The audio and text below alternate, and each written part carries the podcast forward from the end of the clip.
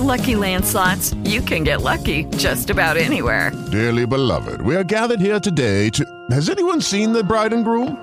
Sorry, sorry, we're here. We were getting lucky in the limo and we lost track of time. No, Lucky Land Casino, with cash prizes that add up quicker than a guest registry. In that case, I pronounce you lucky. Play for free at LuckyLandSlots.com. Daily bonuses are waiting. No purchase necessary. Void were prohibited by law. 18 plus. Terms and conditions apply. See website for details.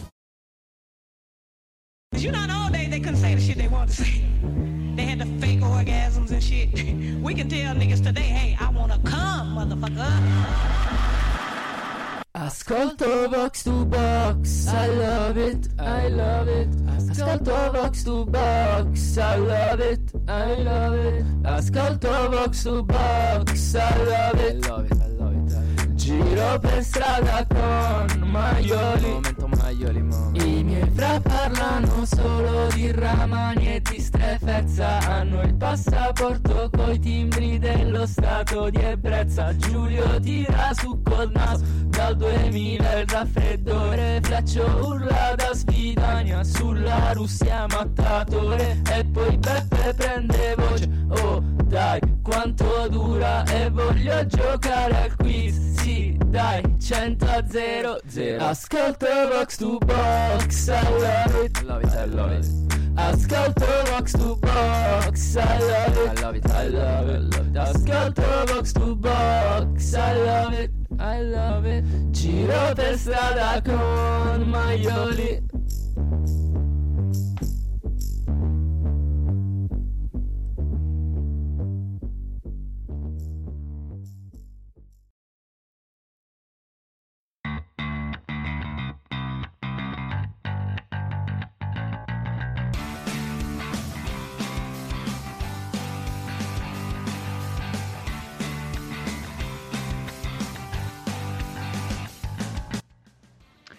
hai una punizione a favore al minuto 95. Eh, poi l'arbitro fischierà, è l'ultimo tiro della partita, è l'ultima occasione per eh, salvare il mondo e forse anche per salvare la tua stessa vita. La fai tirare a Cristiano Ronaldo o a Lico Giannis? È con questa domanda che introduco l'episodio 175 e che presento i, miei compagni di redazione da cui mi aspetto una risposta, eh, iniziando da Daniele Mazzanti. Buon, buonasera, buongiorno a tutti e assolutamente Lico Giannis. Ok, eh, salutiamo anche Simone Donati. Buonasera a tutti, guarda, non ho dubbi, eh, sicuramente la tiro io, eh, nonostante sia più, ho un legamento intero da, dal, dalla vita in giù, eh, la tiro io, ho uno score ottimo nel calcio 5 su, dal calcio da fermo, quindi mi fido più di me stesso. Perfetto. Beppe Ruggero. Ma io punto ad eliminare la barriera, quindi scelgo Ronaldo. Giulio Dicenzo. E il mio ruolo mi impone di, di scegliere Ciaralampos Rico Giannis. Francesco Andrianopoli. Io la faccio tirare a Cristiano Ronaldo perché come eh, Austin Powers mi piace vivere pericolosamente. E Francesco Mariani. E ciao a tutti, io non la faccio tirare a nessuno dei due, la faccio tirare a un terzo a caso. Okay, a, a quanto siamo forse 2 a 2, eh, quindi un, sostanzialmente quindi un pareggio. Marco, Marco, tu cosa, cosa voti? Ah, io senza dubbio Alico Giannis. E quindi eh, vince Alico Giannis. La domanda era per vedere cosa ne pensavate voi. Eh, benissimo, questo è Vox to Box ed è l'episodio 175. Pensate che traguardo, eh, quando eravamo qui con due pietre focaie e eh, un microfono finto, non avremmo mai pensato di arrivare all'episodio 175 di questo magnifico podcast. Eh, prima di inoltrarci, però, eh, abbiamo una notizia, insomma, una comunicazione perché Box to Box, o meglio, un, la parte più, più, più, veloce o forse più resistente, parteciperà a una maratona e, per, per, uno scopo che non è ovviamente vincere la maratona, ma uno scopo benefico. Quindi lascio la parola a, a chi poi fisicamente correrà questa maratona. Dan, vuoi parlarne te? No, parlane, no, parlane, no, pure, no, tu, parlane pure tu. Il, il 16 maggio ci sarà una, un, fantastico, un, fantastico, evento che sarà la Milano Marathon, eh, che è un evento organizzato per beneficenza tra, da varie associazioni. Eh, che vedrà praticamente delle squadre eh, gareggiare eh, sulla distanza di 42 km per, per, per, compiere una maratona in quattro frazioni, due frazioni da 13,9 km e due frazioni da 7,2 km e io e Daniele eh, saremo la quota di box to box in questa squadra che si chiama 4440 che è un nome difficile da pronunciare specialmente per me e insieme a eh, Dario Michelini di The Cutting Edge, che sicuramente avrete già sentito in vari podcast, e eh, Tia The Resolutor, che sicuramente avrete le- letto su Twitter, che eh, gli ultimi due faranno ovviamente, essendo dei kegnoti professionisti, la, le, le frazioni da 13,9 km, mentre io e Daniele Mazzanti le d- ultime due frazioni da 7,2 km. Eh, c'è ovviamente, noi parteciperemo per raccogliere fondi per l'AISM, che è l'Associazione Italiana Sclerosi Multipla, eh, c'è un link su cui donare eh, dei bei soldini per questa bella campagna e l'obiettivo è arrivare a 500 euro entro eh, l'inizio della maratona che sarà il 16 maggio. Oggi pubblicando il link siamo già arrivati a 100 euro, quindi vi ringrazio, ma puntiamo sicuramente a fare, a fare di più, quindi eh, vi chiediamo questo, questo, questo aiuto, beh, è, una, è, una, bellissima causa e mm, spero che nessuno ci veda. Cioè, sinceramente spero che nessuno venga a vedere me e Daniele correre perché non è, non è un bello spettacolo, ma lo facciamo per fare del bene. Ecco, sì, io, io ansimo come, come, come Mexes al quarto minuto di, di, gioco, cioè sono una maschera di sudore. No, io avevo proposto di raccogliere fondi e poi fare vestirci da, da, da kenyoti facendo del, del, becero blackface ed essere per questo squalificati e quindi eh, n- non correre nemmeno. Però ho testato il percorso, il percorso è molto veloce, ormai parlo come, come un pro, no? Sai, il percorso è molto veloce, mi sono trovato bene, l'altitudine è buona, eccetera e via, queste robe qua. In realtà poi dopo ho vomitato un polmone finito il, il percorso, però è, sarà una figata, lo facciamo a fin di bene eh, fa, fa, famo sta sudata. Okay. Sì, anche perché poi sarà anche l'occasione per lanciare farà caldissimo tra l'altro, ormai mi sono abituato a correre con uh, i ritmi e i gradi invernali. Sì, eh, ma- maglie termiche, maglie termiche pile, esatto. eccetera. E noi ci vestiremo così il 16 maggio. Ma la mia domanda è, premesso che l'obiettivo non è vincere la maratona, ma è possibile perdere una maratona invece? Perché io mi concentrerei più su quello, sull'evitare di perdere. Allora, ultimi non arriviamo, te lo garantisco. Ma cioè... non so se sia tecnicamente possibile perdere una Beh, maratona. ma c'era, comunque c'era, c'era quel, un marciatore uh, francese, mi pare che si era cagato addosso durante le ultime Olimpiadi. Io mirerei a replicare quell'opera lì. Beh, se fossero solo due squadre, una vince, l'altra per forza di cose perde, però non credo sia questa la, la situazione. No, tra l'altro io all'inizio pensavo ci fosse, visto che è appunto a staffetta, speravo ci fosse il cambio, il passaggio del testimone, no? Cosa che, per cui io, cioè, è, è, uno dei miei obiettivi di vita fare una cosa del genere e non mi è mai capitato. E invece no, non, non ci sarà nessuno scambio di testimone, quindi le mie velleità sono, sono, sono morte prima di, prima di nascere. Però vabbè, sarà, figa, sarà una figata, 16 maggio, versate, è per una buona causa, la buona causa non è vederci morire mentre corriamo, però è, anche quello ha il suo aspetto comunque... Anche se, anche se. No, probabilmente metteremo delle GoPro sul, sulla nostra no, testa. No, no, io, io, no, io conto di non farlo. Metteremo invece il link sia uh, vicino al link dell'episodio della puntata, anche sul canale Telegram e su tutti i nostri social, quindi aiutateci per questa, per questa buona causa. Ovviamente e... poi però come cosa reciproca gareggerete con un link alla puntata eh, sul petto immagino. Ecco. Tatuato, tatuato sul petto, sì, sì, sì, sul collo anzi, come eh, scamacca. Benissimo, e partiamo dalla fine di questa settimana, ovvero eh, dalla vittoria del Napoli sulla Roma, eh, ne abbiamo già, se ne è già parlato tanto, si è detto un po' qualunque cosa, la Roma che non vince mai eh, gli scontri diretti, eh, mentre il Napoli è la squadra che dopo l'Inter negli scontri diretti ha fatto più punti. Eh, io però tra le tante cose che si possono dire della Roma, eh, vi chiedo se in tutto ciò non ci sia anche da tenere in conto il fatto che eh, sembra sempre più un, un uomo capitato lì per caso e, e ultimamente anche Pedro eh, rispetto a quello di inizio stagione è sempre più eh, insomma, eh, c'è sempre di meno e noto anche che fa sempre delle polemiche mh, molto bizantine quando lo cambiano, si mette lì a discutere, agita le mani, insomma. No, soprattutto Geco, Geco beh, anche solo se vedete gli highlights di Roma-Napoli, vedete che fa delle scelte di gioco quantomeno discutibili.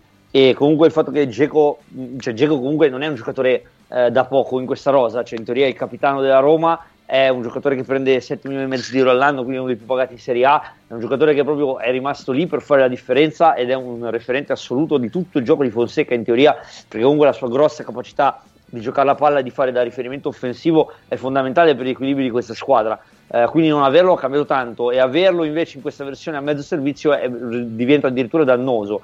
Ehm, quindi sì, Zeco è un problema e ma nel senso si sapeva perché comunque adesso ce lo siamo dimenticati e siamo passati 25 anni, eh, ma Zeco è stato a un passo da esserci scambiato con Sanchez eh, e questo era comunque un segnale abbastanza importante. Eh, comunque sì, soprattutto in attacco a Roma eh, noi abbiamo parlato tanto del rendimento dell'armeno che va con un treno eh, e da quando si è spento lui l'attacco della Roma non ha fatto praticamente più niente in quasi qualunque eh, di quelli che si sono alternati tranne le riserve dichiarate, cioè i Majoral, Perez soprattutto. Però secondo me il problema vero della Roma è comunque in difesa perché io e Fra ci scazziamo molto eh, sul rendimento di Mancini, eh, però sia Mancini che Cristante che in, questo, in, questa partita è tornato al centro della difesa e tra l'altro avevo letto delle statistiche eh, di tifosi che peroravano la sua causa come difensore centrale perché la Roma ha questo problema generale di non aver trovato eh, la, la, quadra della sua difesa 3 perché nessuno ha funzionato come centrale, men che meno Smalling. Eh, però Cristante e, e, Mancini hanno il problema che sono bravissimi a giocare in avanti e soprattutto a giocare quando hanno la palla loro, cioè a fare i centrocampisti, e sono molto molto meno bravi quando devono guardare dietro di loro e marcare la gente che, eh, che gli taglia le spalle e si è visto abbastanza bene questa cosa. Però possiamo dirlo che è il primo su box to box, forse è il primo in Italia a uh, mettere in luce questa statistica de- della Roma con, con, le grandi è stato Beppe Ruggero. Sì, sì, quando ancora la Roma non lo sapevano, non se ne erano accorti, poi quando lui l'ha detto ci hanno riflettuto e sono andati sempre più avanti a perderle perché eh, oramai ce l'avevano proprio nella testa. No? Continuo a dire che voi sottovalutate il ruolo di Beppe Ruggero in questo podcast, però eh, Beh, non devo iniziato, dirlo io, non devo dirlo io. anche a parlare in terza persona e nello di Stato italiano anche, anche il tuo ruolo nelle vicende più cruciali della, della nazione. Però è strano che eh, abbiamo bruciato un altro giocatore, cioè è strano che Mkhitaryan dopo aver ricevuto elogi su questo podcast si sia spento. È veramente un caso che non, non succede sì, mai. Non succede, esatto, non succede praticamente mai. Dovremmo iniziare a scusarci pubblicamente. E comunque eh, la, la, Roma male, eh, male perché adesso ne abbiamo parlato anche su Clubhouse con un tifoso della Roma che dava più colpa ai giocatori rispetto a quanti ne, ne abbia eh, l'allenatore Fonseca.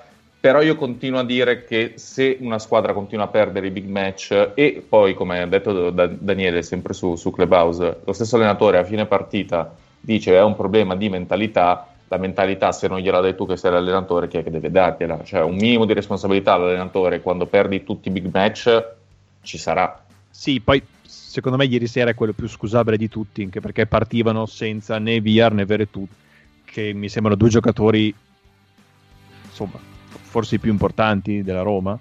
Eh, quindi insomma ci sta la sconfitta ecco. forse è in altre partite che, che andava fatto qualcosa di diverso ecco, sì di sicuro anche Però diciamo fatto... che vai, vai. Scusa, Giulio, velocissimamente vai, vai. premesso che a me Fonseca piace e secondo me questa stagione deve essere valutata positivamente chiunque dica il contrario è un pazzo però al netto di tutto questo, quando inizi a dare la colpa è l'ambiente e il clima e l'atteggiamento e queste cose qua un po' troppo buone per tutte le stagioni, ecco, io metto sempre un po' la mano alla fondina quando sento queste cose qua da un allenatore. A maggior ragione un allenatore cerebrale, intelligente e, e ragionato come Fonseca.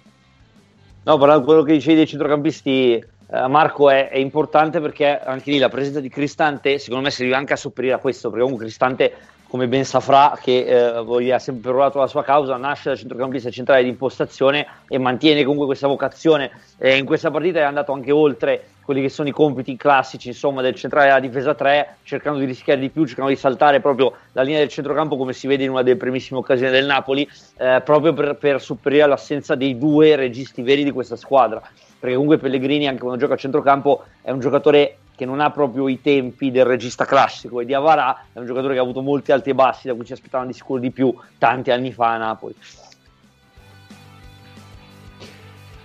Bene, eh, non so se invece sul Napoli eh, abbiamo qualcosa in particolare da dire. No, no beh, il Napoli è sempre, sempre, quella squadra che vive di alti e bassi, ha una rosa comunque di livello, però eh, va sottolineato anche qua il lavoro di Gattuso, perché tra mille difficoltà il lavoro di Gattuso è sempre un pochino eh, messo in secondo piano e invece il tecnico comunque nel suo anno a Napoli ne ha vissute tante di situazioni in cui poteva completamente perdere le redini dello spogliatoio e della situazione generale, invece comunque un'idea ce l'ha, eh, ha sempre comunque trovato una sua quadra cambiando anche stili, idee, eh, modalità di gioco e non è poco. Eh, c'era Dan prima su Clubhouse che diceva che Gattuso ha questa incredibile capacità di trovare situazioni più difficili in cui allenare. Ecco, Napoli proprio sta vivendo un campionario mica da ridere.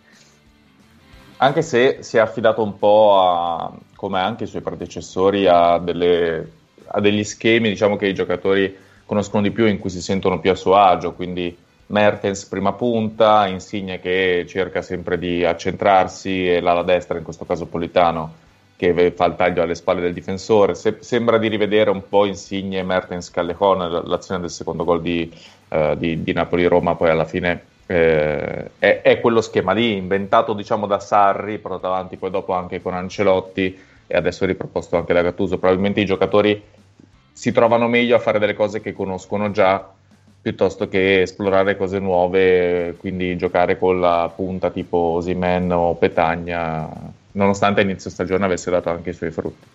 Eh, sai, quello comunque è il vantaggio di avere giocatori di esperienza, perché comunque il Napoli ormai ha una rosa eh, che ha una, una, sua certa continuità, proprio di gioco anche insieme, quindi eh, un po' hanno, cioè, sanno, sanno, come gestire certe situazioni e molte cose ce l'hanno dentro. Ecco, cioè, fortuna di Gattuso ecco, di avere una squadra comunque di alto livello ed è per questo che poi dal Napoli ci aspettiamo sempre probabilmente qualcosa di più.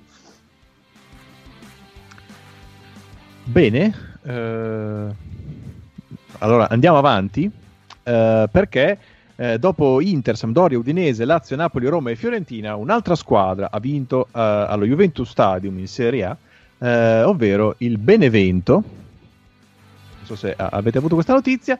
E quindi cosa dire? Eh, una domanda a un tifoso juventino a caso qui della, della chat. Eh, c'è tra, i tanti, tra, i tanti, tra i tanti che sono qua, eh, c'è il rischio che la Juventus, non so, nel caso in cui perda con il Napoli, eh, impazzisca, moriremo tutti e finisca tipo fuori dalle prime quattro? O non la vedi probabile come cosa? Allora, che finisca fuori dalle prime quattro c'è il rischio assolutamente. Io credo che non, non serva che impazziscano o, o, inizino a gridare moriremo tutti, eh, più semplicemente è una squadra già che ha delle difficoltà intrinseche in questa stagione e levi anche un po' di fiducia e anche senza impazzire possono finire fuori dalle prime quattro. Ecco. Non ci vuole, non ci vuole un, un, un, granché a farla finire fuori dalle prime quattro, una squadra che gioca come sta giocando la Juve ormai stabilmente, cioè a questo punto della stagione uno può dire eh sì ma potrebbe, dovrebbe, farebbe, cioè eh, ormai la Juve è questa ed è questa fino a fine stagione punto.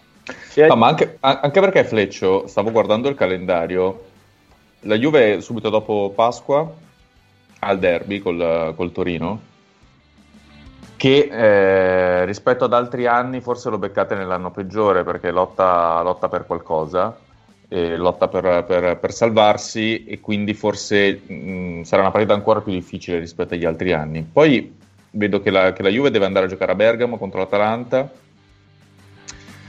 al Parma in casa che eh, anche lì si deve, si, deve, uh, si deve, salvare, sta lottando per salvarsi. E, vabbè, va a Udine, però mi pare che c'è anche l'Inter, se non ricordo male. Però l'Inter, l'Inter potreste, è alla. Potreste, esatto, potreste beccarla che è già campione d'Italia, quindi in realtà non, non ci, ci dovrebbero essere problemi. Alla fine giocate forse le partite più difficili sono quelle con l'Atalanta e il derby. Eh, per quanto la Juve possa essere in difficoltà, è, è difficile che possa uscire dalle, da, dalle, prime quattro. Comunque, come abbiamo detto più volte, ha una rosa che è pari eh, a quella dell'Inter, che, che, probabilmente vincerà il titolo. Ipotizzare una Juve quinta o sesta eh, mi sembra comunque difficile, considerando che per me la Roma, mh, non dico che che sia fuori però ha un evidente problema. Eh, il Napoli è lì, però la, la Juve sembra superiore. Ecco. No, no, ma cioè, non ho detto che sia probabile, ho detto, Marco mi ha chiesto se è fattibile, a me sembra assolutamente fattibile anche senza, eh, diciamo così, invocare disastri, cioè semplicemente col rendimento eh, scarso che la Juve ha può succedere, poi non credo che succeda, ecco, eh, continuo a rimanere eh, ottimista per il motivo che hai detto tu, che comunque la rosa della Juve è superiore alle rivali dirette e il calendario non è nemmeno eh, predittivo, però ecco, che possa succedere anche senza senza qualcosa di, di, di, incredibile, secondo me sì, può succedere. C'è, c'è, da dire che la partita col Benevento è stato il contraltare di altre partite in cui la Juve ha ottenuto il massimo risultato col minimo sforzo perché il Benevento si è, si è presentato con una formazione molto coperta, facendo tutte le barricate possibili e, e ci è riuscito, però la Juve comunque ha prodotto 23 tiri, 9 in porta, il, il Montipò è stato comunque un giocatore decisivo, eh, ha fatto 10 parate in totale, il Benevento ha fatto un solo tiro in porta e ha segnato.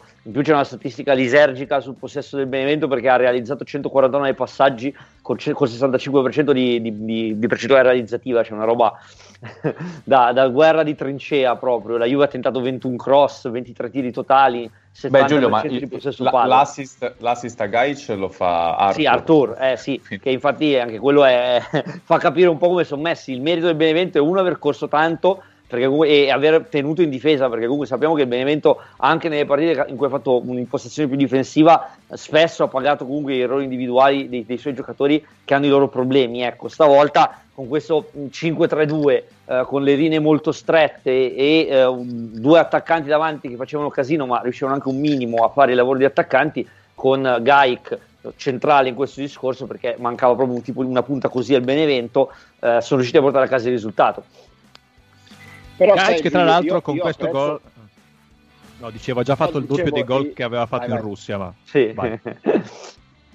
no io dicevo che apprezzo che Giulio da vecchio cuore bianco-nero eh, cerchi delle, eh, delle scusanti però non sono totalmente d'accordo nel senso che è vero che è stata una partita un po' particolare in cui la Juve ha creato molto di più eh, e, e, e magari la rigiochi altre 10 volte e 9 volte la vince la Juve però sono tutte così le partite della Juve, nel senso che la Juve gioca solo in questo modo qua, eh, facendo tanto possesso di palla che poi non sa sfruttare e non riuscendo quasi mai ad avere grandissima efficacia in zona gol. Quindi quando dopo una stagione intera le partite così iniziano ad essere 5, 10, 15, eh, non si può ogni volta dire eh ma è stata una casualità, perché se quella casualità si ripete di continuo vuol dire che è, è, è un problema strutturale o è una caratteristica strutturale di quella squadra. No, que- quello che, mh, mm, che, mi sorprende è che se contro il Porto mi posso aspettare, anche se uno non dovrebbe aspettarselo perché comunque sono giocatori professionisti che giocano nella Juventus, l'errore di Bentancur perché come abbiamo detto più volte è una mezzala box to box che eh, non è il suo mestiere fare il regista davanti alla difesa, da Arthur me lo aspetto poco quindi ho sempre cercato di capire durante quest'anno della Juve se è un problema di intelligenza dei giocatori, di non riuscire a capire qual è la situazione in cui si può fare quel tipo di passaggio, o effettivamente non c'è nessun compagno libero a causa di uno scarso movimento e quindi di zero idee da parte dell'allenatore, tale per cui il giocatore forza quel passaggio pur di non buttare la palla e poi incappa nell'errore.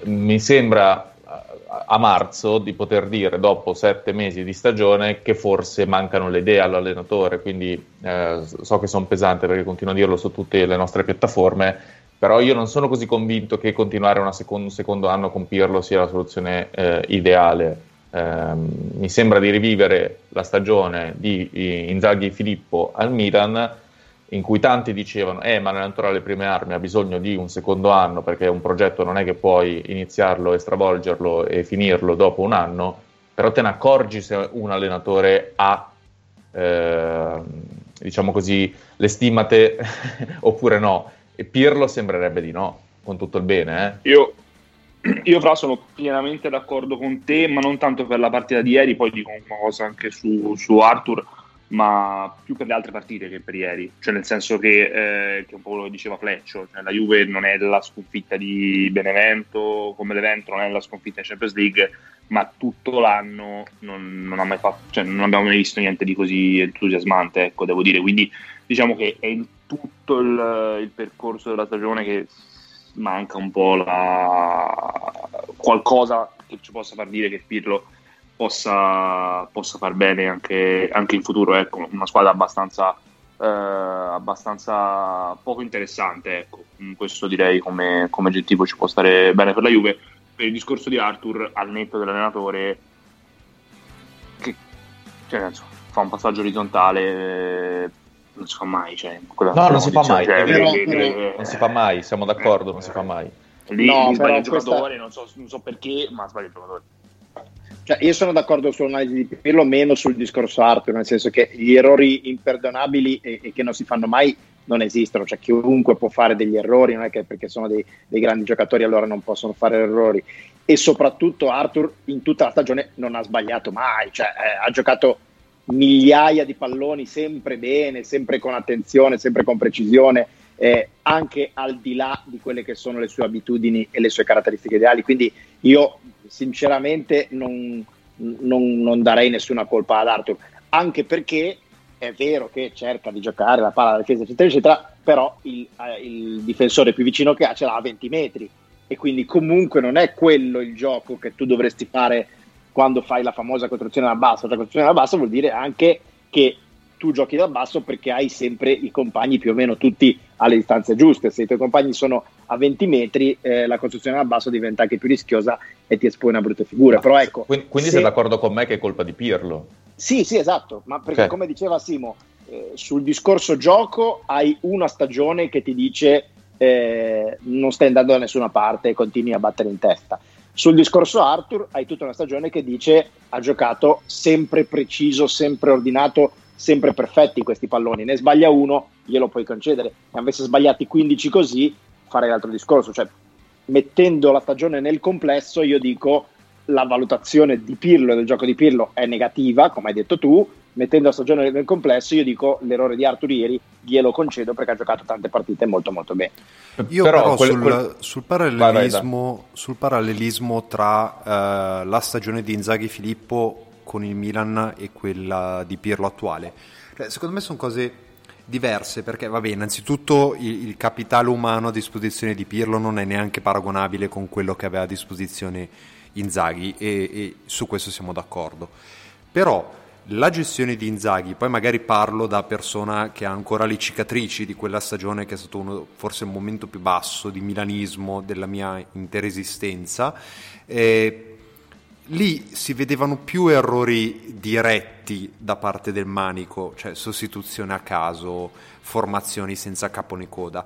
Qua, secondo me, il problema di Pirlo è più una questione di Uh, cioè, c'è, c'è un, un, galleggiamento mediocre, perdonatemi, cioè, fa, fatemi passare il termine, che è così. Cioè, non, non è che uh, la Juventus prende delle rumbe incredibili e via. Questo probabilmente per il fatto di avere quei giocatori a disposizione che tanto male non possono fare anche se messi in, in un contesto non funzionale.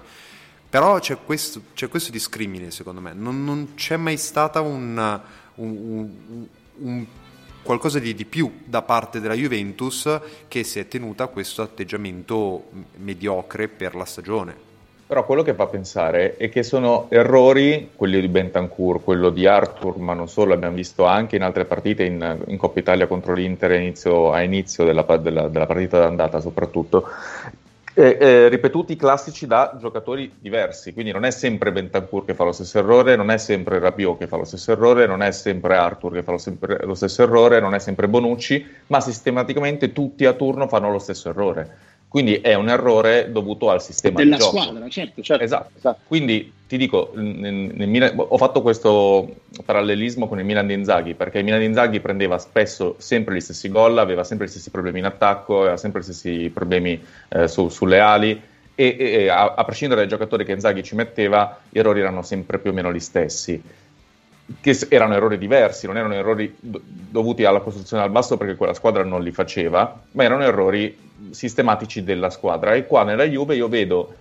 ovviamente non può prendere le rumbe perché ha Cristiano Ronaldo, perché ha Arthur, perché hai Delict, perché hai Chesney, hai dei giocatori che non ti permettono, come hai detto tu, di perdere 5-0, 4-0, eccetera.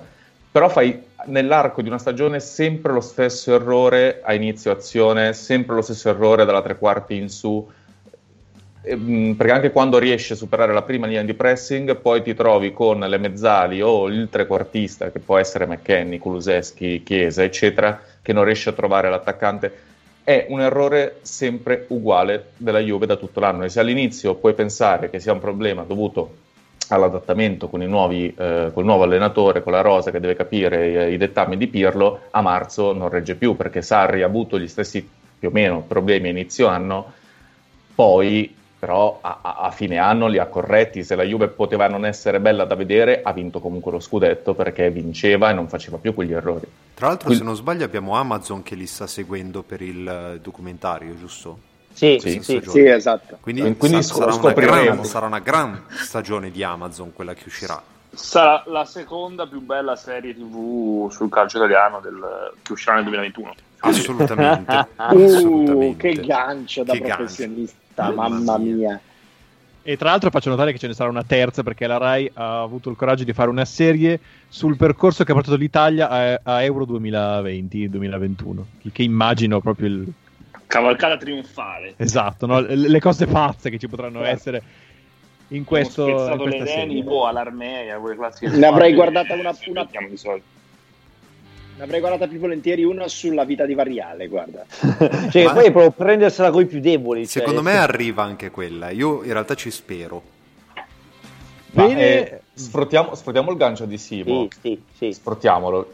Giulio, tu so che volevi parlare due minuti della sì, serie sì, su perché, Totti. Perché Simo infatti parlava di Speravo di morire prima, che questa settimana è, è stata mandata in onda per la prima volta e ha sconvolto tutte le nostre vite. Se qualcuno di voi, la, di voi ascoltatori non l'avesse vista, la recuperi assolutamente con mezzi legali o illegali, perché va vista, anche se siete nati fuori dal grande raccordo anulare, anzi soprattutto eh, perché è, un, è, una serie semplicemente incredibile da vedere, ognuno ci può trovare il suo spunto personale, ma la mia personale epifania è stata quando c'è stata la scena di Totti da giovane, da, da giovane, da ragazzino, con eh, sua madre che era interpretata da quella che in Boris fa la figlia di Mazinga, unendo per sempre nel mio immaginario le due serie. E da quel momento in poi, cioè già, non, già nel senso, l'inizio era, mi aveva fatto decollare su su Nettuno, ma da quel momento in poi niente è stato più come prima. Allora io ho ti, visto ti solo il primo... Yashica che fa il prete della madre di Totti. Eh, eh. Aspetta, io vi prego di non spoilerare, perché io ho visto solo il primo e non il secondo episodio, però capisco, capisco il,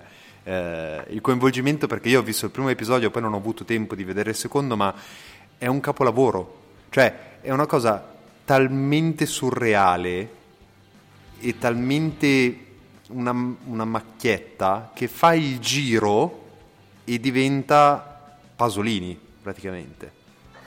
Eh, ora non allora, fare prendere dall'entusiasmo. Non ero, non ero così emozionato per eh, un inizio di serie TV, penso dalle, dal 2006, dalle prime, 2005, insomma, dalle prime due puntate di Lost. Cioè, ho quell'attesa della terza puntata che avevo dopo, dopo le prime due puntate di Lost. Oh, e, e, devo dire una cosa su Totti: ci, ci sono due opzioni a, a, questo punto, e chi ha visto la serie, insomma, lo, lo ha ben chiaro. Allora, la serie ovviamente non è seria, è una serie molto ironica, forse autoironica, eh, palesemente fuori, da, fu- fuori, dai limiti ecco, del, del, del, del, decente, o non del decente, ma comunque insomma, palesemente fuori dagli schemi. O Totti è la persona più autoironica del mondo, sì. e con questa serie ci sta dicendo di essere una persona di, un, di una simpatia e di una profondità che non avevamo visto prima o Totti non ha capito niente di, questo, di, di cosa gli stanno facendo. E se lo sono inculato alla grande. E, e l'hanno fregato perché la serie è così eh, paradossale in certi punti che è evidente che sia Totti il virgolette cattivo quando chi l'ha vista lo sa, chi non l'ha visto lo immagina e comunque vedetelo, cioè la serie per adesso, almeno le prime due puntate è eh, ma hanno fatto smettere. Spalletti. Eh, esatto, hanno fatto smettere di vincere Spalletti come cioè nel senso livello mostro di Firenze, insomma, i più grandi cattivi della storia, ecco. Cioè, vi dico solo che la scena in cui entra in, in scena Spalletti, appunto, c'è, sì, sotto c'è il western, c'è la musichetta western, sì, c'è sì, una roba di, di, livello assoluto. E, però è evidente che sia Spalletti il, il, buono, tra virgolette, in alcune scene. Cioè, sulla scena del. parlavo ieri, tra l'altro, con, uh, proprio sul gruppo di, di Box to Box la scena in cui c'è il, la partitella a due tocchi e Totti ne fa 16 e, Spalletti sono in cula, cioè nel senso mi sembra il minimo civile. Sì. Mm, chiunque abbia giocato a calcio in una squadra, mm, an- anche in, in nona categoria, sa che se si gioca a due tocchi, si gioca a due tocchi, punto. E se non giochi a sei tocchi, ti spariamo sui piedi. Cioè, eh, Sì, ma poi anche è lì il è, che poi è quella scena lì che poi dice de- del- che, ha- che c'è il regolamento interno che sì, vabbè, noi non l'abbiamo firmato, non ce ne frega niente, è solo un consiglio, sostanzialmente qualcosa del genere. E tra l'altro la caratterizzazione di Spalletti è incredibile, ci sono due o tre cose veramente da, da- da arte pura e volevo sostenere anch'io le musiche, le musiche in certi punti sono una roba incredibile, la cosa meglio fatta della serie by far. No, Comunque, io non ho ancora- bravissimi. Eh, io non l'ho ancora vista, ho visto solo qualche video qua e là. Eh, però mi viene da dire che eh, cioè, farla così eccessiva forse era l'unico modo, perché altrimenti cioè, è una serie che può interessare, eh, cioè che punto primo può interessare principalmente a Totti. Sì. E, e- e punto secondo, ehm, cioè, è una cosa, eh, cioè, ti, ti andesti al suicidio a fare una serie con degli attori che eh, devono recitare la parte di personaggi che eh, abbiamo ben presente tutti e di cose che sono successe eh, quattro anni fa. No, poi devo dire che il casting. giro- Vai, Vai. vai, vai, vai, vai. No, dicevo il casting, cioè gli attori eh, non assomigliano in buona parte ai- ai- alle persone che vanno a, a interpretare. Però, No, ma perché ti rendi conto che sarebbe Però, aspetta, difficilissimo sì, andare certo, a prendere Ma la cosa assurda, però, sono, sono- sono le voci. Cioè, Le voci sono uguali. Le voci sono Identiche. Cioè, io ad un certo punto non sapevo se era Castellitto Junior a, a- a parlare o Totti. Cioè, non, non- non le voci sapevo. sono identiche, hanno fatto un lavoro incredibile sulle voci, ma Sì, anche su anche. Tognazzi. Eh no, Spalletti incredibile. No, eh, la cosa che secondo me è, è particolare poi di come è stata fatta e di come verrà percepita probabilmente è che, come dice giustamente Marco, se lo facevano troppo fedele, troppo serio, sarebbe stato un prodotto solo per Totti, ma aggiungo io da, da abitante, solo per Roma, mentre sì. adesso è un qualcosa che forse per tutti gli altri tranne Roma. Cioè, nel senso, se io fossi romanista, probabilmente sarei molto incazzato. Eh, eppure voi stiamo ridendo perché non siamo romanisti. Eh, però effettivamente dar, se cioè, insomma, un romanista, non so come la percepisco, un romanista che non si prende poi troppo sul serio, cioè un romanista, eh, cioè che si prende troppo sul serio, scusate, eh, non so come la prende.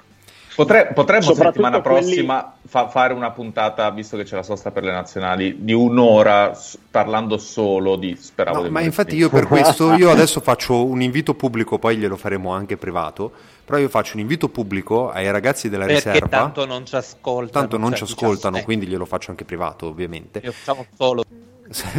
però vabbè, odio nel direttore, ragazzi. ci sta?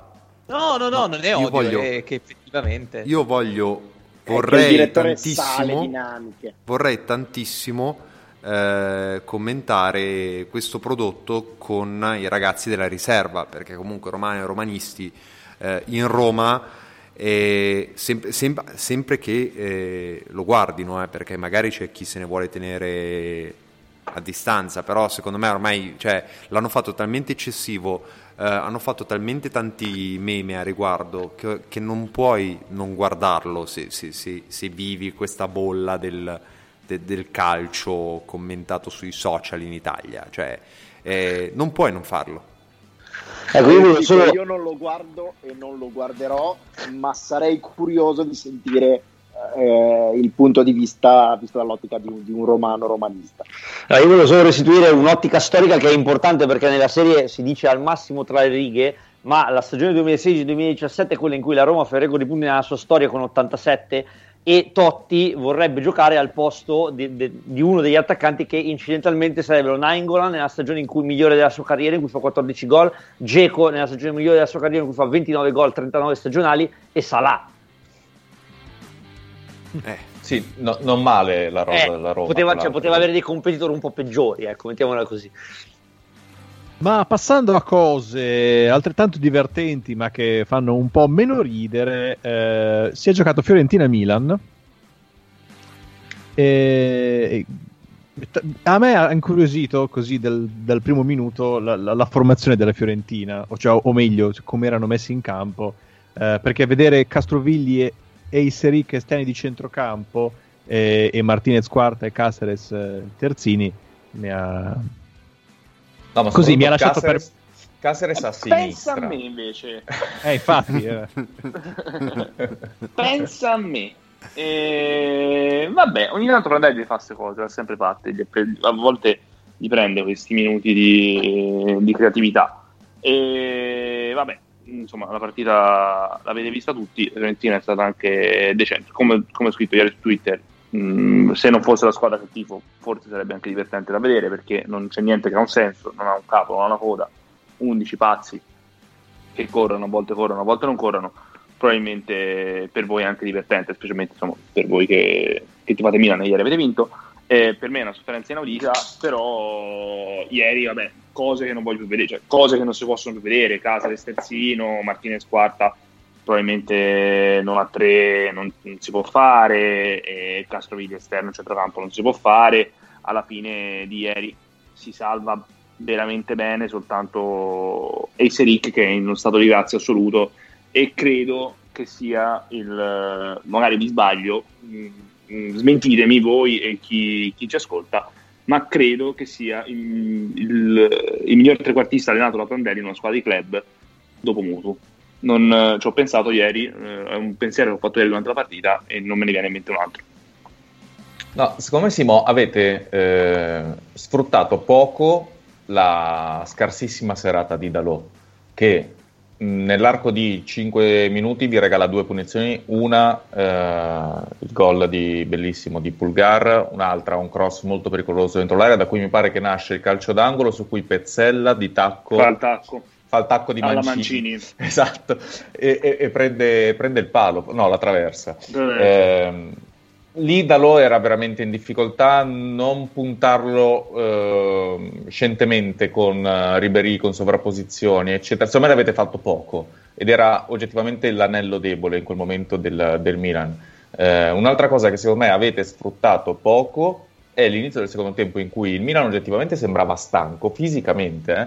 Io ero- io, ero convinto che, che il Milan fosse sulle gambe e invece dopo il 2-2 e l'ingresso di Benasser, quindi come abbiamo detto su Clubhouse, sull'unione di eh, l'ingresso di Benasser e l'entusiasmo di aver appena pareggiato ha eh, rinvigorito il Milan che corre- sembrava correre addirittura di più rispetto a prima, quando invece dieci minuti prima sembrava finito, eh, lungo, sfilacciato, il pressing veniva fatto fuori tempo, eh, la squadra era lunga perché i difensori non salivano, tranne Tomori che saliva ovunque, che ha marcato Vlaovic pure dentro l'area di rigore della Fiorentina. Eh, avete approfittato poco di quei due momenti della partita, quindi eh, fine primo tempo, inizio secondo tempo, in cui secondo me potevate fare molto più male al Milan. E Ma perché Fra è una squadra che non ha un piano, cioè non, ha un piano, non ha, mo- non ha i, i- i- mezzi per attuare i piani anche se li avesse. Cioè, questo io è, è, è tutte cose giustissime, ma però la Fiorentina ha dei limiti nel pensare una cosa e farla. Per questo dicevo prima a caso, non c'è un, un disegno. E eh, tutto quello che hai detto è giustissimo. L'allenatore in questo è ovviamente anche colpevole. Quanto deve stare male Calleron eh, per non essere buttato nel mezzo neanche ieri, quando forse una sovrapposizione sulla fascia ti fa, ti fa comodo. Ma poi soprattutto a- Amrabat, eh, prima ne parlavamo su Clubhouse, ma peccato che non c'eri, è eh, stato preso dal- dall'Ellas in cui giocava a due in mezzo al campo e ha dominato il campionato dell'anno scorso. Lo, lo metti nella Fiorentina di Iachini a fare la mezzala a tre e ovviamente va in difficoltà. Non- non- probabilmente non è, non è capace di fare que- quel ruolo lì. E No, il regista anche ha fatto, cioè il regista soprattutto ha fatto e non è capace sicuro. Esatto, cioè non, non è- non è- non è- non- non sa giocare a tre sostanzialmente, Sì, ma sì. anche, anche Kessi si è trovato in difficoltà a giocare a tre rispetto a, a due.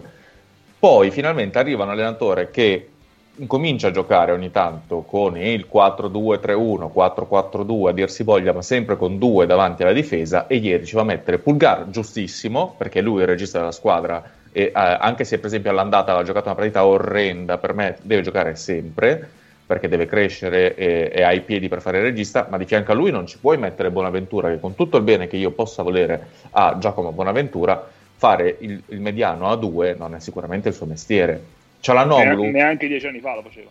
no, esatto, Cialanoglu che è nella forma fisica forse peggiore da quando è arrivato a Milan, che ha avuto il Covid e da quando ha avuto il Covid non, non, si è più ripreso. Ieri sembrava addirittura, non dico rinato, ma un giocatore di calcio proprio perché gli mancava il filtro davanti e non c'era mai un uomo che riusciva a seguire i suoi tagli e ha sempre avuto la possibilità di andare a prendere la palla e imbastire le azioni offensive.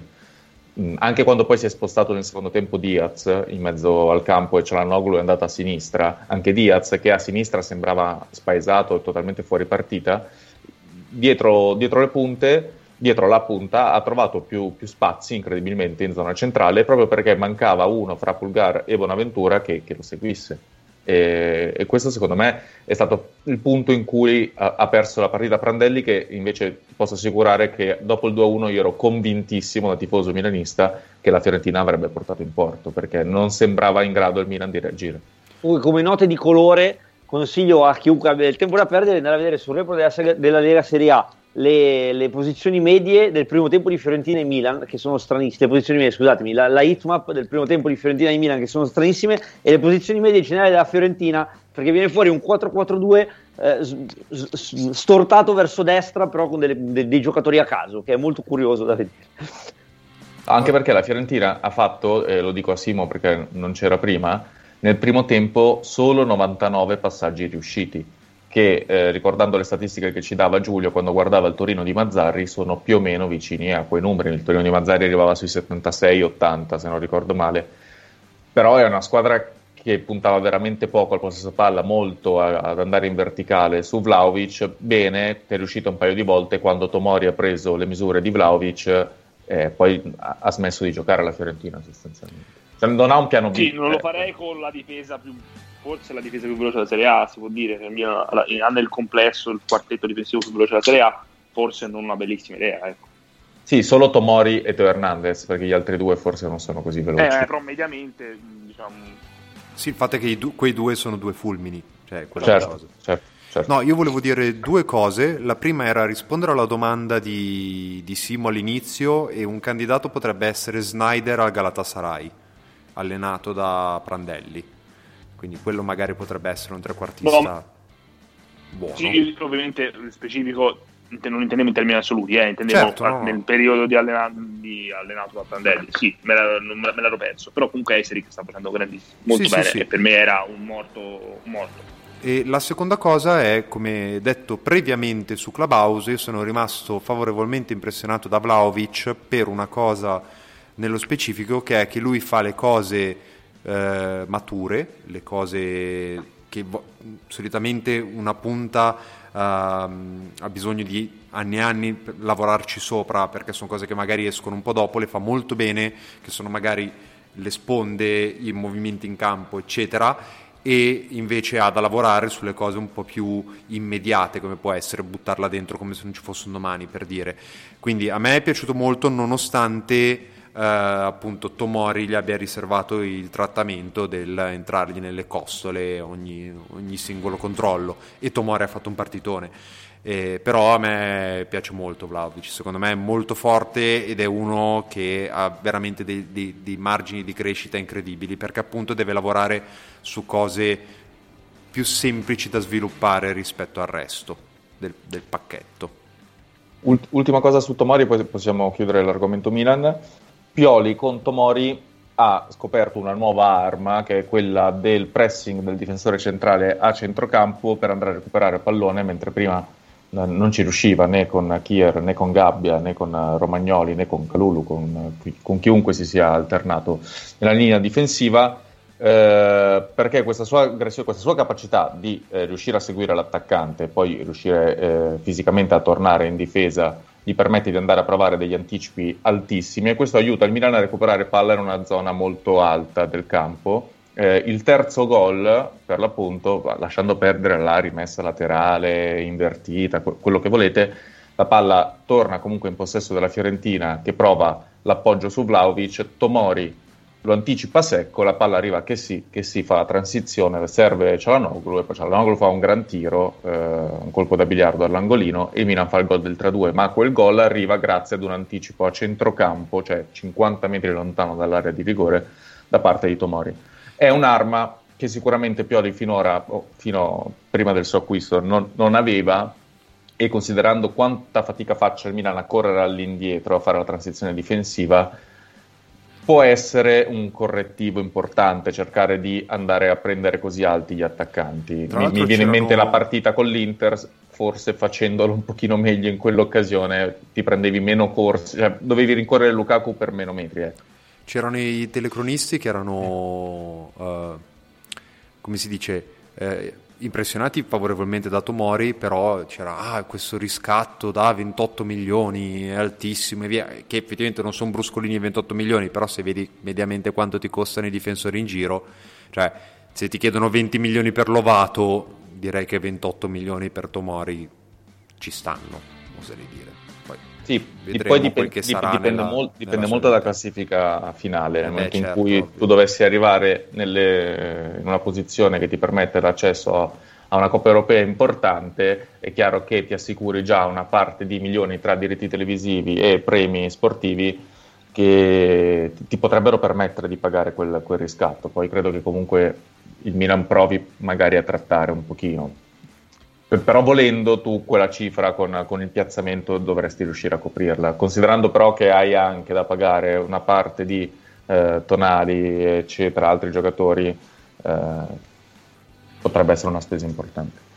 Ok, andiamo più giù, andiamo in basso, nella zona retrocessione dove tanto ci troviamo oh, comodi, finalmente a grufolare, a grufolare nel nostro bel porcile. e, eh, non so, secondo me una, una cosa interessante è eh, Spezia Cagliari, che secondo me ha dimostrato perché lo Spezia eh, insomma ha buone possibilità di salvarsi, mentre il Cagliari, mentre il Cagliari no. No.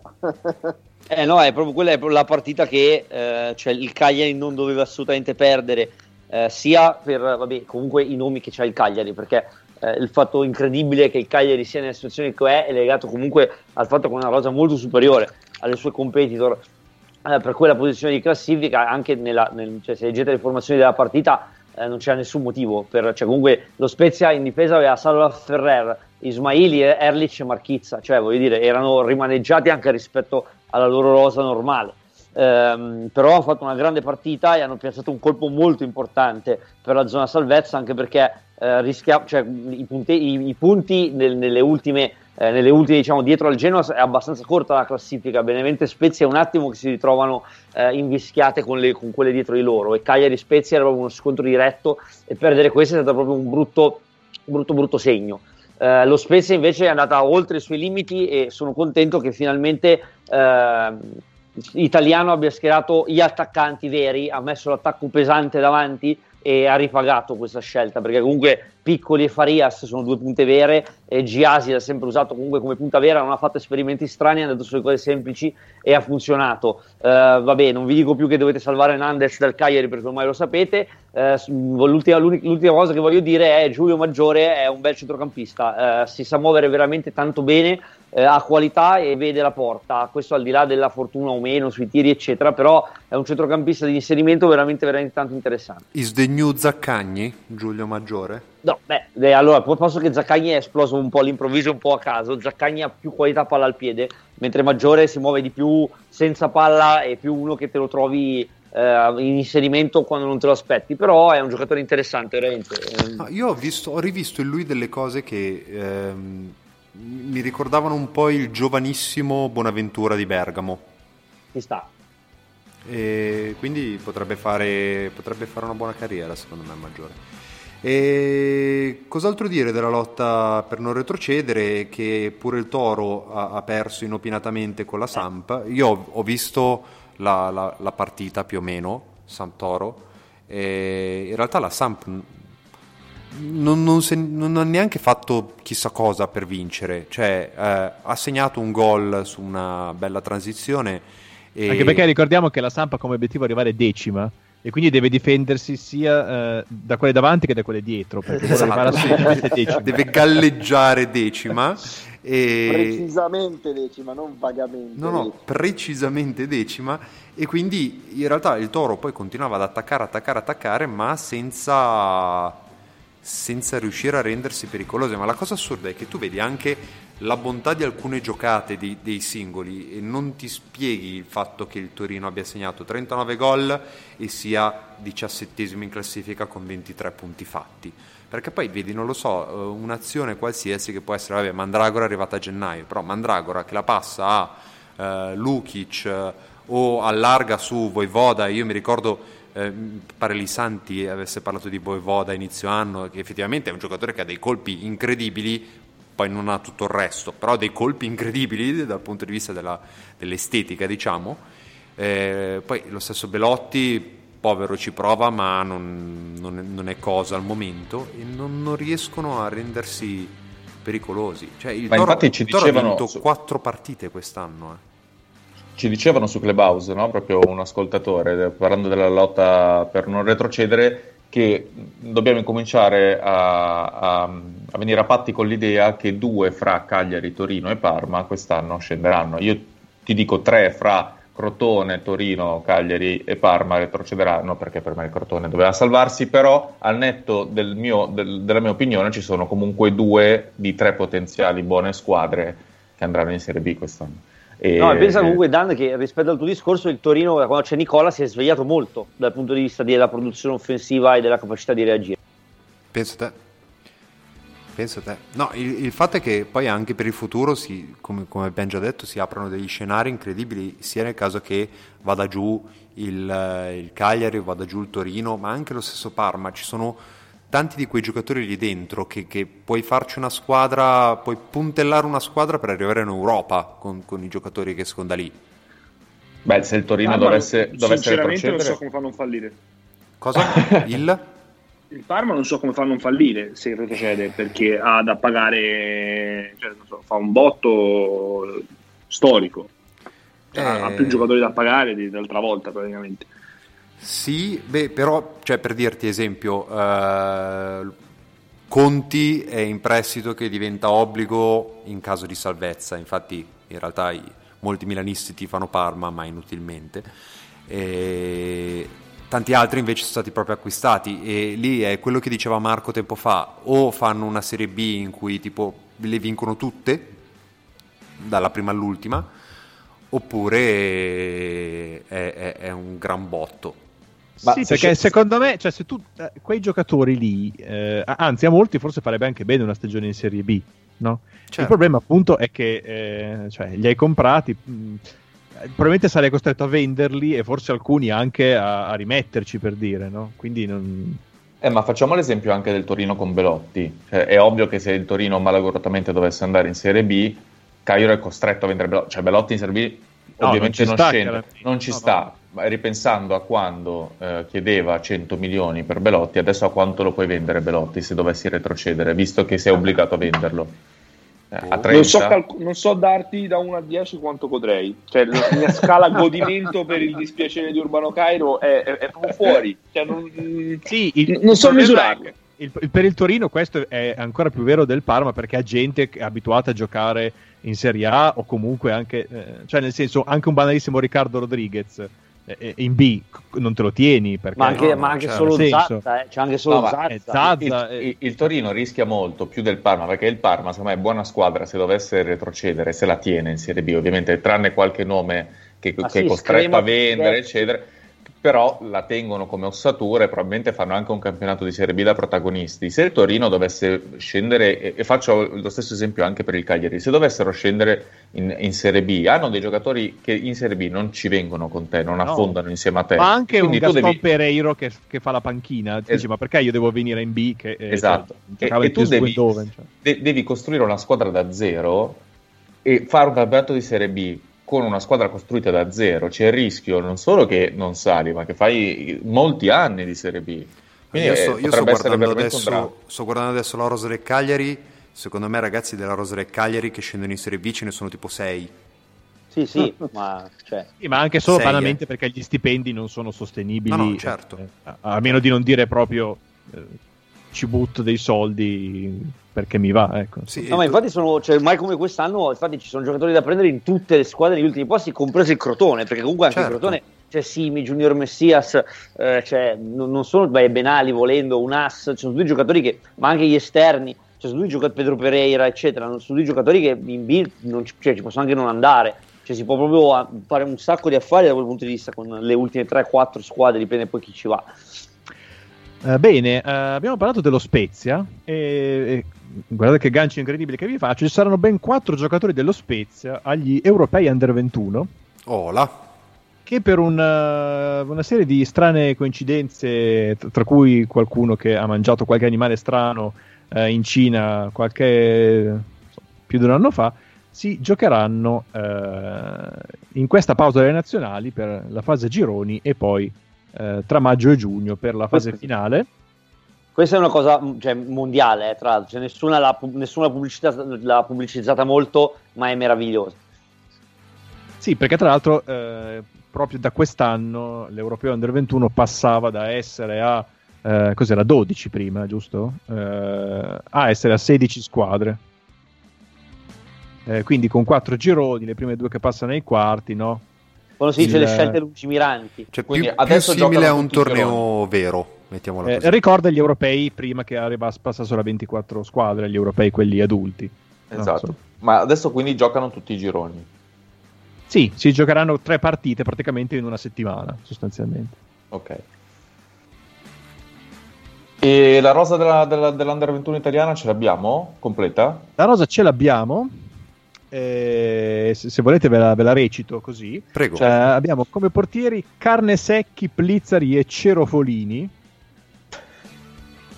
A parte, a parte Plizzari o Plizzari, gli altri due giuro che non, non li conosco. Poi Dai, in difesa. Non esistono in realtà. Cioè, stai, cioè, no, me... Cerofolini lo conosco perché è della Fiorentina, ma solo perché... Ah. Ok, no, secondo me potrebbe essere che Marco metta lì qualche cognome a caso e... e voi dovrete distinguere quelli veri da quelli falsi. Eh, gioco che però è più facile per eh, gli altri giocatori perché in difesa abbiamo Gabbia, Lovato, Ranieri, Pirola, Marchizza, Frabotta, Zappa, Del Prato, Bellanova e Sala. Ma Bellanova, eh, Bellanova immagino sia... Bellanova, ok. Teresa. Teresa. Teresa. Ma sta giocando? Ovunque lui sia, in Francia. Eh, è al Pescara. Ah no, è in, pre- okay, è in prestito a Pescara, quindi. Ok. Eh, sì, è in, prestito al, dal Bordeaux eh, gioca al Pescara. È una cosa molto bella, e, eh, ma 23 presenze in Serie B. Ah no, no, ok, sta giocando, ok, ok. Quantomeno un po' gioca. E io ero rimasto che era stato comprato a zero dal Bordeaux, però eh, non, non stavo fosse titolare il Ligan, quindi mi aveva sorpreso la sua convocazione, però. Eh, vabbè, qui un po' di nomi quindi di gente famosa anche in A ci sono. Eh, eh, poi a centrocampo Tonali, Rovella, Ricci, Frattesi, Pobega e Maggiore. E davanti Cutrone, Colombo, Scamacca e Raspadori. Eh, diciamo che ecco, rispetto. Questo posso dire che cazzo ci fa Cutrone? Cioè, ma non ma c'è un limite, cioè, 100 anni. Cutrone è nato il 3 gennaio 98, eh, si può partecipare se si è nati dal 1 gennaio 98, quindi lui è dentro per quei due giorni. Eh. È, è, al terzo ciclo di Under che si fa, ma, ma è ma... triste sta cosa. È come se il parto, se il parto veniva indotto prima. Anni. Ma è, è, tipo, è tipo Muniain che ha fatto tre europei under 21 perché al primo partecipò che aveva 18 anni e all'ultimo partecipò che ne aveva 23. È uguale. A me sta regola che si può giocare in under 21 se nel corso del biennio iniziato avevi 21 anni, quindi non ancora 22 compiuti, è, è, fuori, ogni, è fuori da ogni logica, secondo me. Cioè uno che inizia il il biennio a 21 anni e 11 mesi può giocare le fasi finali a 23 anni e 11 eh, infatti, che, infatti che comunque cioè, Muniain almeno giocava però titolare nel Bilbao. Cioè Cutrone ci va per, cioè, per quali meriti sportivi è convocato in Under 21 oggi? È un'ottima domanda. E più che altro la cosa assurda è che è, cioè, Cutrone è convocato nell'unico ruolo in cui siamo messi bene perché comunque c'è Scamacca che eh, secondo me è probabilmente la stella di, di, di, di, questa squadra oserei dire.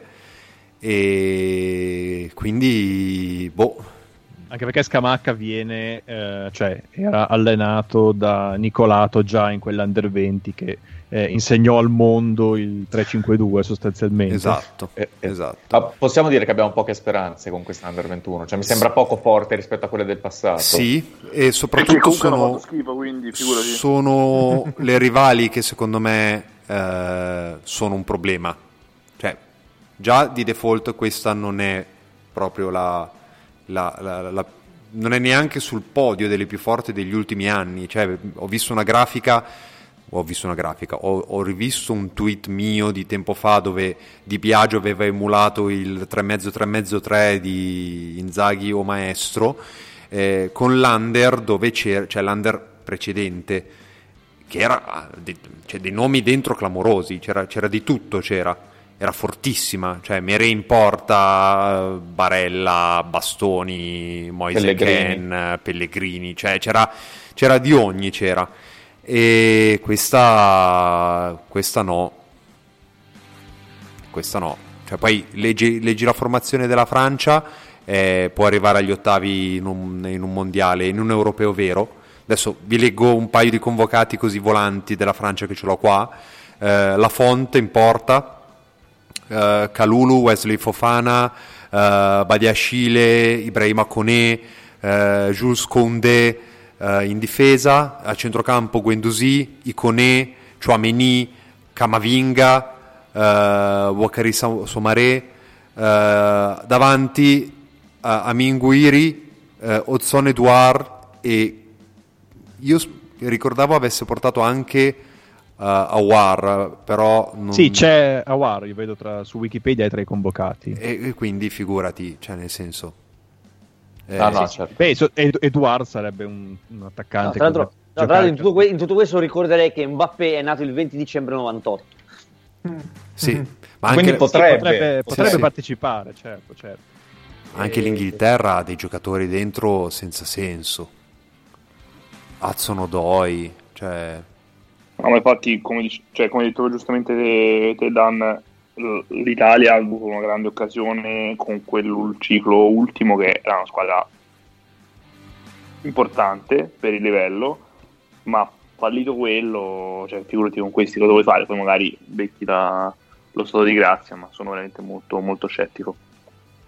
Sì. Cioè, Anche- Mi sembra le- le- delle under più forti sia stata l'ultima degli ultimi 15 anni, forse, no, non for- forse se la gioca con quella che arrivò in finale con la Spagna, eh, che ci rimase anche abbastanza male, però ci presero a pallate, erano fortissimi, che c'era Morata, E c'era Fabio Ruiz, tra l'altro. no, erano t- troppo fu- non mi ricordo No, eh, eh, Ruiz. C'era è quella- Ieramendi, c'era Fabio Ruiz è quella successiva. Fabio Isco. Ruiz è quella successiva, sì. No, quella lì era, mi ricordo, quella lì, lì ci è andato tipo 3-0 a casa, ma proprio non abbiamo Sì, visto ci la palla. a calci. Sì, Però sì. c'era Destro Valoschi, io mi ricordo questo. Sì, da, sì, da- sì, sì, Destro sì. Valoschi Saponara, che è proprio roba nostra. Il nostro tridente da sogno. Eh, va bene. ehm, prima di passare eh, al quiz che ci sarà, lo diciamo perché magari sta ascoltando e dice ma quiz eh, magari non c'è. Devo, Eh, devo anche dire che siamo lunghi, lo dico. Sì. Siamo Sì, lunghi. siamo lunghi, eh, però io volevo dire giusto tipo due cose sulle, sulle coppe europee. Vai. Eh, perché una, ehm, dopo le- la partita dell'Atalanta con Real Madrid, eh, parlando su, su uno spazio di Twitter, eh, si parlava appunto della scelta eh, che Gasperini aveva fatto di eh, panchinare Gollini e far giocare Sportiello, no? Eh, che poi ha fatto quell'errore che no, sappiamo tutti. E, e in effetti ehm, un'esclusione che, non- che apparentemente non era tecnica, no? Ma insomma si dice no, a Bergamo che insomma Gollini insomma, faccia delle feste, no? Cose di questo genere. E, e poi leggendo su Twitter una cosa, eh, ho scoperto che mh, cioè, Gasperini aveva praticamente già fatto la stessa cosa perché nella stagione 2009-2010 eh, a un certo punto aveva panchinato Amelia eh, per far giocare Alessio Scarpi. eh, Alessio Scarpi che nel 2010, nel 2009-2010 aveva una certa età, come potete immaginare, e, e aveva cominciato a dire eh, Amelia dovrebbe imparare eh, è colpa sua se non gioca, dovrebbe imparare dai veterani, eh, dovrebbe imparare ad avere un po' di umiltà. E per cui aveva giocato questa partita decisiva ai gironi di Europa League, eh, l'ultima partita del girone, eh, Genoa-Valencia, aveva giocato Scarpi, eh, che tipo prende un gol che non dovrebbe prendere, eh, l'1-0, poi Crespo pareggia 1-1 e al minuto 94, con tutto il Genoa in avanti per cercare il, l'insperabile gol eh, della, della, vittoria al 94esimo, eh, Scarpi praticamente fuori dall'area dovrebbe lanciare e manda la palla sui piedi di David Villa, eh, che quindi fa il 2-1. Eh, però non ricordavo che Scarpi e tipo David Villa avessero condiviso un campo da gioco nella loro vita. Un bel momento di sport. E, e boh, poi niente, no, se non avete altro da dire, volevo solo far notare che eh, il Tottenham è stato eliminato da una squadra con un ex Trapani, un ex Spezia e un ex Latina. Eh. E un allenatore in carcere, che non era in carcere, ma fa E un allenatore in carcere. E altra cosa, eh, nella Dinamo Zagabria gioca un cosplay di Modric. Io non so se l'avete mai visto. Eh, tale Lovro Mayer, eh, che tra l'altro eh, è, sarà agli Europei Under 21 eh, che gioca con il 10, ha gli stessi capelli di Modric e ha anche la stessa fascetta, per cui da lontano è Modric. Quindi adesso il qualche... Tottenham lo comprerà? Sì, io suggerisco, e infatti poi sono a cercare e, e, questo qua ovunque è eh, definito il nuovo Modric, perché giustamente eh, non si poteva evitare. Sì, io non direi che dell'Atalanta e del Real ne abbiamo parlato più volte negli spazi di Twitter, eh, subito nel post partita, quindi direi che l'argomento sì, tra l'altro è già vecchio. Possiamo passare al quiz, quindi se la regia, composta anche dal super campione Daniele Mazzanti, ci fa partire la sigla, andiamo. Prego.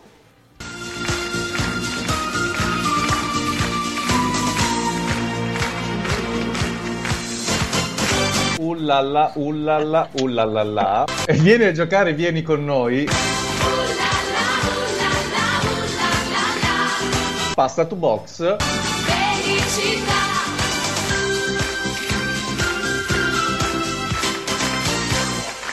Eccoci qui.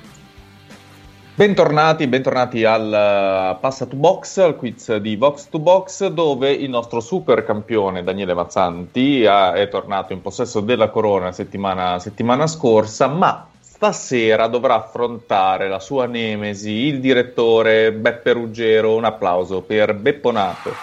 Ma davvero? Ah, sì? Sì, sì, ah. sì, sì. Ah. Proprio tu. Okay. Proprio tu. Bene, quindi Beppe, in quanto sfidante, hai diritto alla scelta della ruota. Sono due ruote non facilissime, entrambe, quindi non è che caschi bene, non è che caschi bene né, né sull'uno né sul due. Beh, due. Due, due, quindi scrivo Beppe.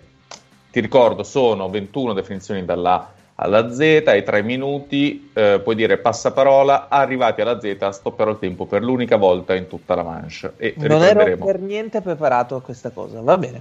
Ah, Addirittura non vorrei ricordarglielo, ma se si è candidato lei alla fine della scorsa puntata. Eh sì, sì, no, ma ho, ho, ho delle rimembranze in questo momento, però ci siamo. Ci siamo, perfetto. Se sei pronto, partiamo da là. Ci sei? Sì. Perfetto, allora. Tre minuti, partiamo da là. 3, 2, 1. Via. Scaramantico, presidente del Pisa, anni 80. Passaparola.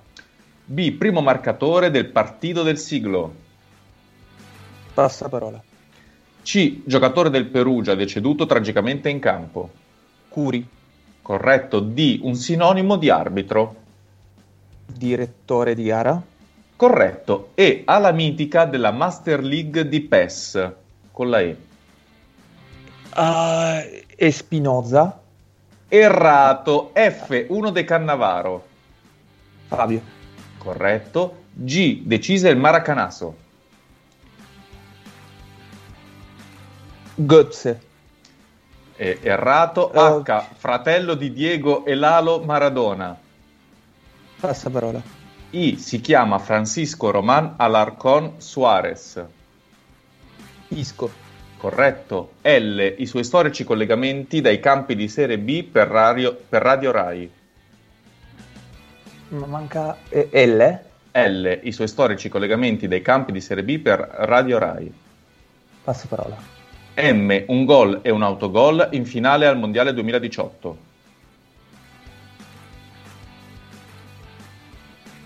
Passaparola. N, sulla maglia di Caviedes al Perugia. N, sulla Nove. maglia... Eh, te la do buona. O quelli dell'Atalanta Bergamasca Calcio. Orobici. Corretto. P è un bel per Mazzanti, anche se solitamente è discutibile. Player. Corretto. Q la nazionale inglese a Russia 2018. Con la Q, la nazionale inglese a Quarta. Russia. Corretto. R la coppa prima di quella disegnata nel 74 da Gazzaniga. Rimet. Corretto. S esterno della viola anni 2010, ma anche un discreto chitarrista. Santana. Corretto. T insieme a Cruciani la sua denuncia attivò lo scandalo calcio scommesse del 1980. Passaparola. U allenatore e politico toscano. Ulivieri. Corretto. V sulla schiena di Paolo Rossi al Mondialito. Denti. Corretto. Z vince il mondiale da giocatore ed allenatore dei Verde Oro. Zagaio. Corretto, stop al tempo. Hai 30 secondi, non sei andato male, ne hai indovinate 13. Hai ancora 30 secondi e ti manca la A, la B, la H, la L, la M e la T. Quindi sono 1, 2, 3, 4, 5, 6, 30 secondi, sono 5 secondi a risposta. Ok. Ripartiamo dalla A, hai 30 secondi, 3, 2, 1, via, scaramantico presidente del Pisa anni 80. Ah, passaparola. B, primo marcatore del partito del siglo. Boninsegna. Corretto. H, fratello di Diego e Lalo Maradona. Ugo. Corretto. L, i suoi storici collegamenti dai campi di Serie B per Radio Rai. Passaparola. M, un gol e un autogol in finale Ma- mondiale del... Corretto. T, insieme a Cruciani la sua denuncia attivò lo scandalo calcio a scommesse nell'80. Passo. Finito il tempo, hai fatto 16, Beppe, che comunque non è male, non è male. Ottimo. Eh, eh, Scaramantico presidente del Pisa anni 80, Fleccio sicuramente Anconetani, sì. Anconetani e alla mitica della Master League Espimas. e, E Spinal. e Spinas, Spinas, è vero, Espimas. Spinas. E io ho detto Espinoza, madonna. Ah, pri- nelle prime si chiamava Espimas, poi Espinas, andavano bene entrambe. Decise il Maracanazo, non era Gozze, Ghigia? ma era Ghigia. Eh, ero- eh, ho fatto i mondiali di, di- del, cioè, del, 2014. del 2014. I non- collegamenti storici dei campi di Serie B, Fleccio, tu la sapevi? Luzzi. Luzzi, bravissimo, insieme a Cruciani, la sua denuncia attivò lo scandalo calcio scommesse del 1980. Sai che non me lo ricordo Non lo so. assolutamente. Trinca, trinca. Trinca. Trinca. Non lo sapevo. Comunque 16 è ottimo, vista la ruota che non era semplicissima, bravissimo. Ruota numero 1 per il supercampione Daniele Mazzanti. Vai. Si parte dalla A, 3, 2, 1, via, difensore mattiniero. Alba. Corretto. B, il biscotto del Perugia di Cosmi. Baiocco. Corretto. C, la rese celebre Guatemoc Blanco. Eh, passaparola. D, fantasista brasiliano del Super Deport. Giamigna. Corretto. E, celebre la sua fuga di carnevale. Edmundo. Corretto. F, per colpa di, per colpa di Mazzanti, molti ascoltatori lo hanno preso al giochino. Sono troppi. Passaparola. G, nave scuola di Allegri. Eh, passaparola. H, Gabriel, ex Roma e Paris Saint Germain. Heinze. Corretto. I, Mark, che fermò Ronaldo. Giuliano. Corretto. L, Cristian Argentino del Catania. Passaparola. M, allenatore e invocazione. Madonna. Corretto. N, segnò 5 gol in una partita coi Rangers. Con che lettera? N, di Napoli. Passaparola. O, campione del mondo palindromo. Oddo. Corretto. P, ti viene in mente pensando alla macchina di Bettega. Chiedo scusa. Pessotto. Corretto. Q, il Facundo passato anche da Napoli. Chiroga. Corretto. R pianse il 16 maggio 2010 in Siena Inter 0-1. Uh, Rosina? Errato. S il pennellone del Torino. Passaparola. T lo odia Fleccio ma non è nano, ex centrocampista. Passaparola. U il Cairo meno amato. Urbano. Corretto. V ci ha chiuso la carriera, ultima bandiera. Uh, passaparola. Z famoso 10 sloveno. Uh, Zaovic. Corretto. Stop al tempo, 49 secondi, 6 a 12. Te ne mancano 4 per eguagliare l'attuale leader della classifica Beppe Ruggero. Ti mancano la C, la F, la G, la L, la N di Napoli, la S, la T e la V. Hai 49 secondi. Ok. Partiamo dalla C. 3, 2, 1, via. C. La rese celebre Guatemoc Blanco. Passaparola.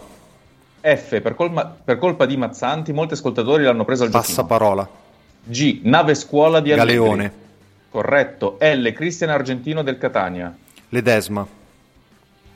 Eh, errato. N. Segnò 5 gol in una partita coi Rangers. Passaparola.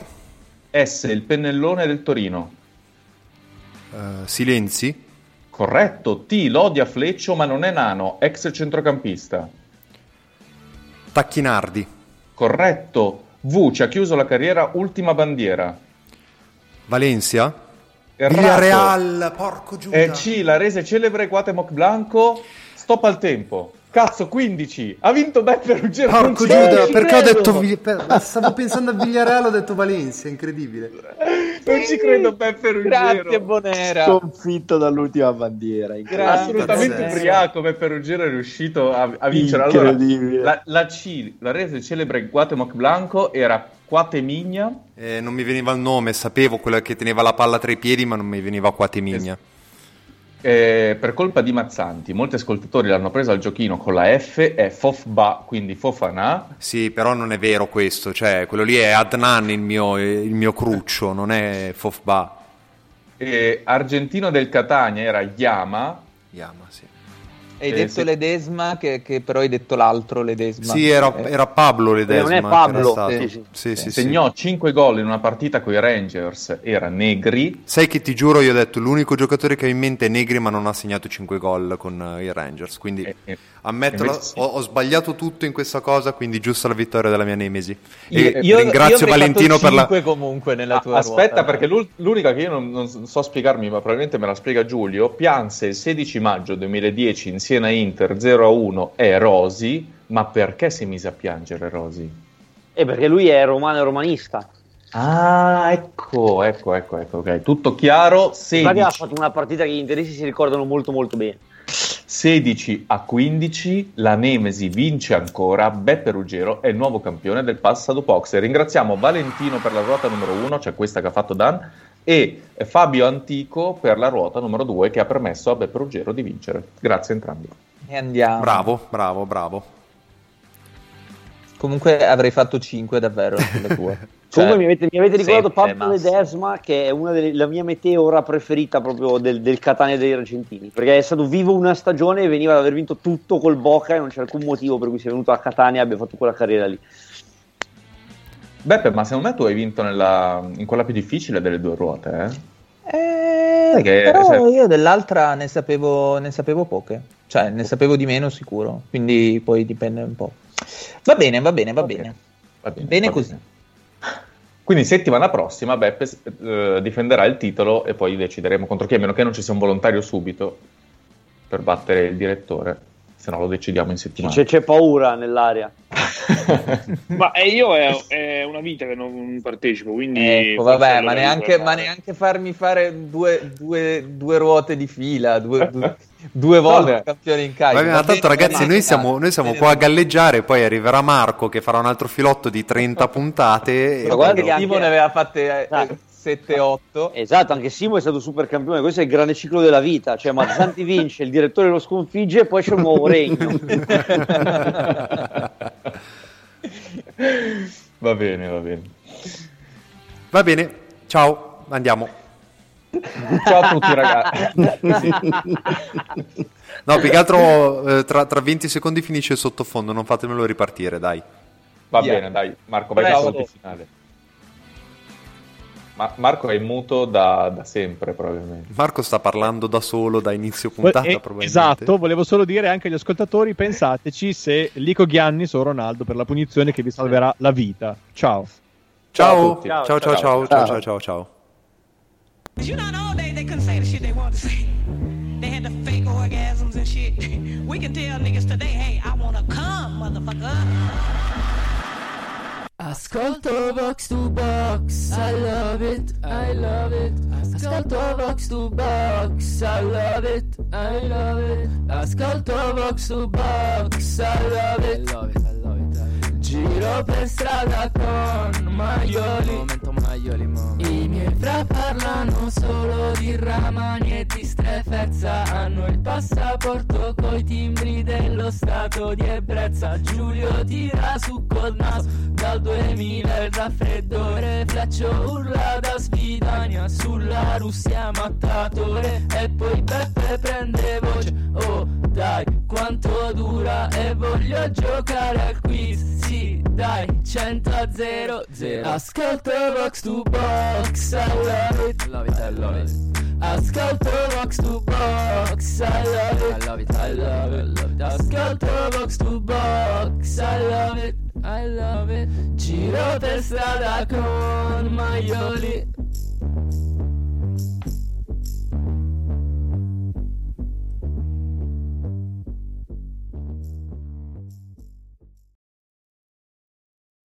Judy was boring. Hello. Then Judy discovered ChumbaCasino.com. It's my little escape. Now Judy's the life of the party. Oh, baby, Mama's bringing home the bacon. Whoa, take it easy, Judy. The Chumba life is for everybody. So go to ChumbaCasino.com and play over 100 casino style games. Join today and play for free for your chance to redeem some serious prizes. ChumbaCasino.com.